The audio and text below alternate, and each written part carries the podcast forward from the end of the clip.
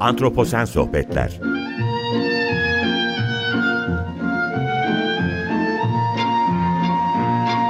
Hazırlayan ve sunan Utku Perktaş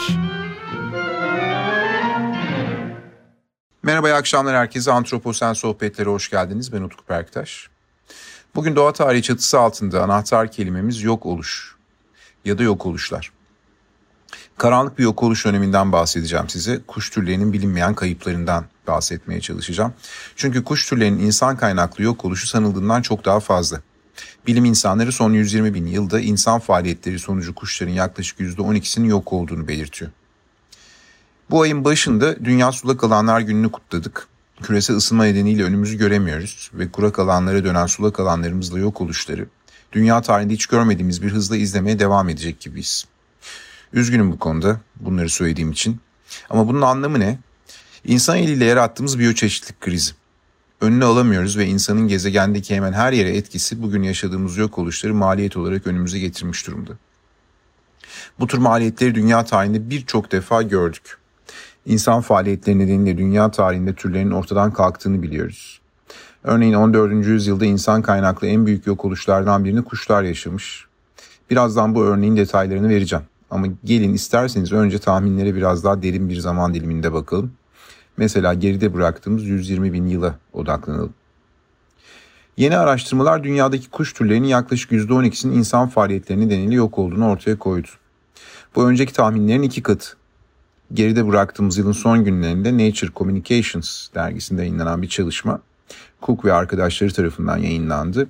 Yaklaşık 120 bin yıl önceye işaret ederek geç Pliyostosen dönem olarak tanımlanan dönemden bu yana yaklaşık 1430 kuş türünün yok olduğunu tahmin ediyor. Bu inanılmaz bir rakam esasında. Bu türlerin bir kısmını tanımadık bile. Fosil veya diğer kayıtlar kullanılarak ortaya konan kuş yok oluşları yaklaşık 640 türün ortadan kalktığını söylüyor. Dedim ya hani bir kısmını 1430 kuş türünün bir kısmını kayıtlara bile geçiremedik. Yeni tahmin ise bu sayının çok ötesinde. Dolayısıyla bilim insanları bunu karanlık yok oluş dönemi olarak tanımlıyor.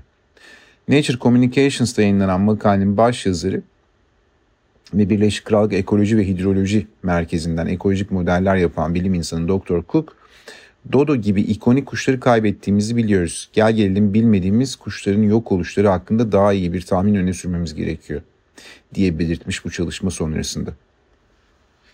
Bilinmeyen yok oluşların sayısını hesaplamak için Cook ve ekibi istatistiksel bir model kullanıyor. E, neslinin tükendiği bilinen 640 kuş türünden yola çıkarak tahminlerde bulunuyor. Model ülkede bilinmeyen yok oluşların sayısının sıfır olduğu Yeni Zelanda'yı kuş türlerinin kaybı için temel olarak kullanmış. Yani Yeni Zelanda bir referans noktası. Bulunan fosillere ve kuş gözlemlerine dayalı en eksiksiz kuş kaydına sahip yer. Ekip Yeni Zelanda verilerini kullanarak bir adada kaç türün yaşamış olabileceğine dair bir tahmin oluşturmuş ve sonrasında bilinen nesli tükenenlerin sayısı ile hayatta kalan kuşların sayısının ortaya çıkarmış ve yaşadığı tahmin edilen türlerle bu sayıyı karşılaştırmış. Sonuç keşfedilmemiş yok oluşların sayısı olarak kendini gösteriyor. Göçmen olmayan kuşların yaşadıkları coğrafyaya sadık kalması nedeniyle çalışma adadaki kuş popülasyonlarına odaklanmış. Zira adalar yok oluşları incelemek için en iyi yerlerden biri. Yok oluşların %90'ı adalarda yaşanıyor ve ada kuşlarının bulundukları coğrafyalardan başka gidecek yeri yok. Günümüzde biyolojik çeşitlilik kayıplarını tetikleyen etkenler arasında ormansızlaşma, aşırı avlanma, yangınlar ve istilacı türler yer alıyor. Bunu ben çeşitli şekillerde belirttim aslında önceki programlarda da. WWF'in hazırladığı Yaşayan Gezegen raporunda da bu belirtiliyor. Ve bu etkenlerin her bir kuş türlerinin kaybının temel nedenleri arasında da yer alıyor. Ve kayıplar belki 2000'leri de bulabilir. Bu 1430 sayısı yukarıya da çıkabilir. Ancak bu çalışmada araştırmacılar biraz ihtiyatlı davranmak istemişler belli ki. Şimdi bu çalışmayla yakın tarihli yok oluş olayların en önemlisinin 14. yüzyılda meydana geldiğini ve bugüne kadar bildirilen en büyük insan kaynaklı omurgalı yok oluş dalgası olduğunu da vurguladılar.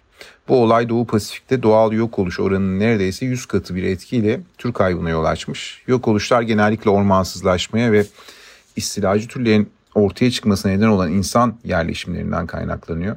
Çalışmanın sonuçları çok sayıda kuşun yok oluşunun kuş türlerinin zenginliği, ekolojik çeşitlilik ve evrimsel tarih anlayışımız açısından önemli bir kayıp olduğunu söylüyor. Bugün dünya sandığımızdan çok daha boş ve bu kayıp kuşlar hayal gücümüz için de önemli bir kayıp. Bunun altını çizmek istiyorum. Ayrıca bu kuşların daha geniş çevrede oynayacağı önemli roller de boş kalmış durumda. Yani ekosistem içinde kuşların önemli bir rolü var. Ee, dolayısıyla kuşları kaybettiğimizde ekosistem de bütünlüğünü bozuluyor. bozuluyor. Bu da kuşların bulunduğu ekosistemler için çok önemli bir eksik olarak karşımıza çıkıyor. Kuşlar tohumların yayılması, bitkilerin tozlaşması, leşlerin temizlenmesi, dışkılarıyla mercan resiflerinin ve toprağın gübürlenmesine de yardımcı oluyorlar ve dünya ekosistemlerinde bir önemli bir halkalar esasında önemli bir bileşen diyelim aslında. Ee, bütün bileşenleri bir zincir gibi düşünürsek her bir bileşen kuşlar, memeliler, amfibiler, sürüngenler her biri bu zincirin halkası. Dolayısıyla kuşlar da böyle önemli bir halka. Bilinen kuş türlerinin kayıpları arasında bitki örtüsünü, çeşitliliğini ve ekosistem yönetimini etkileyen Madagaskar'ın fil kuşları gibi soyu tükenmiş mega otçullar. Ee, kartal türlerinden latincesi Hierateus morei olan has kartalı gibi soyu tükenmiş hava yırtıcıları ve uçan yırtıcılar ve soyu tükenmiş tohumcul kuşlar da yer alıyor. Örneğin Seyşeller yeşil papağanı, latincesi Piscicula vardi gibi bitki tohumlarının çevreye yayılmasını sağlayan türler de var. Peki gelecekte ne olacak? Yani gelecekte kuşlar tehlikede mi? Çalışmayla ilgilenen biyoçeşitlik uzmanları bu çalışmanın kuşlarla ilişkin yok oluşları yanlış ölçtüğümüze ilişkin ikna edici bir kanıt olduğunu kabul ediyorlar. Açık söylemem gerekirse ben de e, ikna olanlar arasındayım. Çoğu kuş türünün fosilleşmeyle iz bırakmadan yok olduğunu biliyoruz. Çünkü kuşların uzun kemiklerin içi boş ve kemikleri çok ince yani fosilleşmeye uygun değil. Tahmini kuş neslinin yok olma oranı yumuşakçaların neslinin tükenmesine benziyor iz bırakmadan gitmiş birçok tür olabilir. Bunlar hangi türler bilmiyoruz.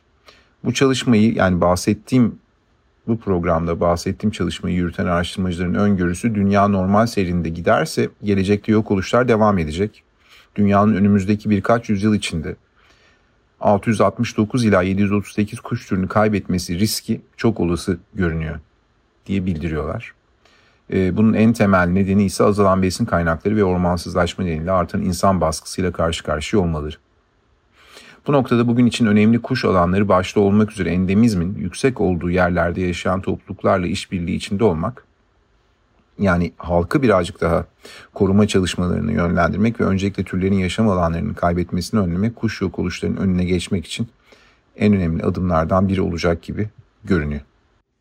Bugün programda şunu da hatırlatmak istiyorum. Bugün 13 Şubat, 12 Şubat Charles Darwin'in doğum günüydü. Charles Darwin ve onun devrimci fikirleri dünyanın her yerindeki uzmanları kalemlerini kağıda dökme konusunda ilham verdi. Charles Darwin'in evrim teorisine gelene kadar özellikle Kopernik, Kepler, Galileo ve onların astronomi, fizik ve kimyadaki ardıllarının yöntemleri olmasaydı Darwin organik bilimlerde çaresiz kalırdı. Bu şüphesiz doğru olan bir gerçek. Ancak Darwin'den önce bilimsel yöntemin yaşam, zihin ve politika üzerindeki etkisi neredeyse tamamen durdurulmuştu. Çünkü ideal veya e, ahlaki çıkarlar ile inorganik dünya arasındaki bitki ve hayvanları içeren alemin üyeleri bu, bu iki bileşen arasında müdahale ediyordu. Dolayısıyla yaşam bahçesinin kapıları yeni fikirlere kapalıydı. Ve yalnızca bu bahçe aracılığıyla aslında akla erişim mümkündü. Darwin'in felsefe üzerindeki etkisi yaşamsal olayları ortaya koyarak yeni bir perspektifi akla, ahlaka ve hayata uygulamak üzere serbest bırakmış olmasından kaynaklanıyor. Evet dün Charles Darwin'in doğum günüydü. Bu vesileyle nice yaşları diyorum Charles Darwin'e. Programın sonuna geldik. Önümüzdeki haftalarda Antroposen Sohbetler'de buluşmak üzere. Hoşçakalın.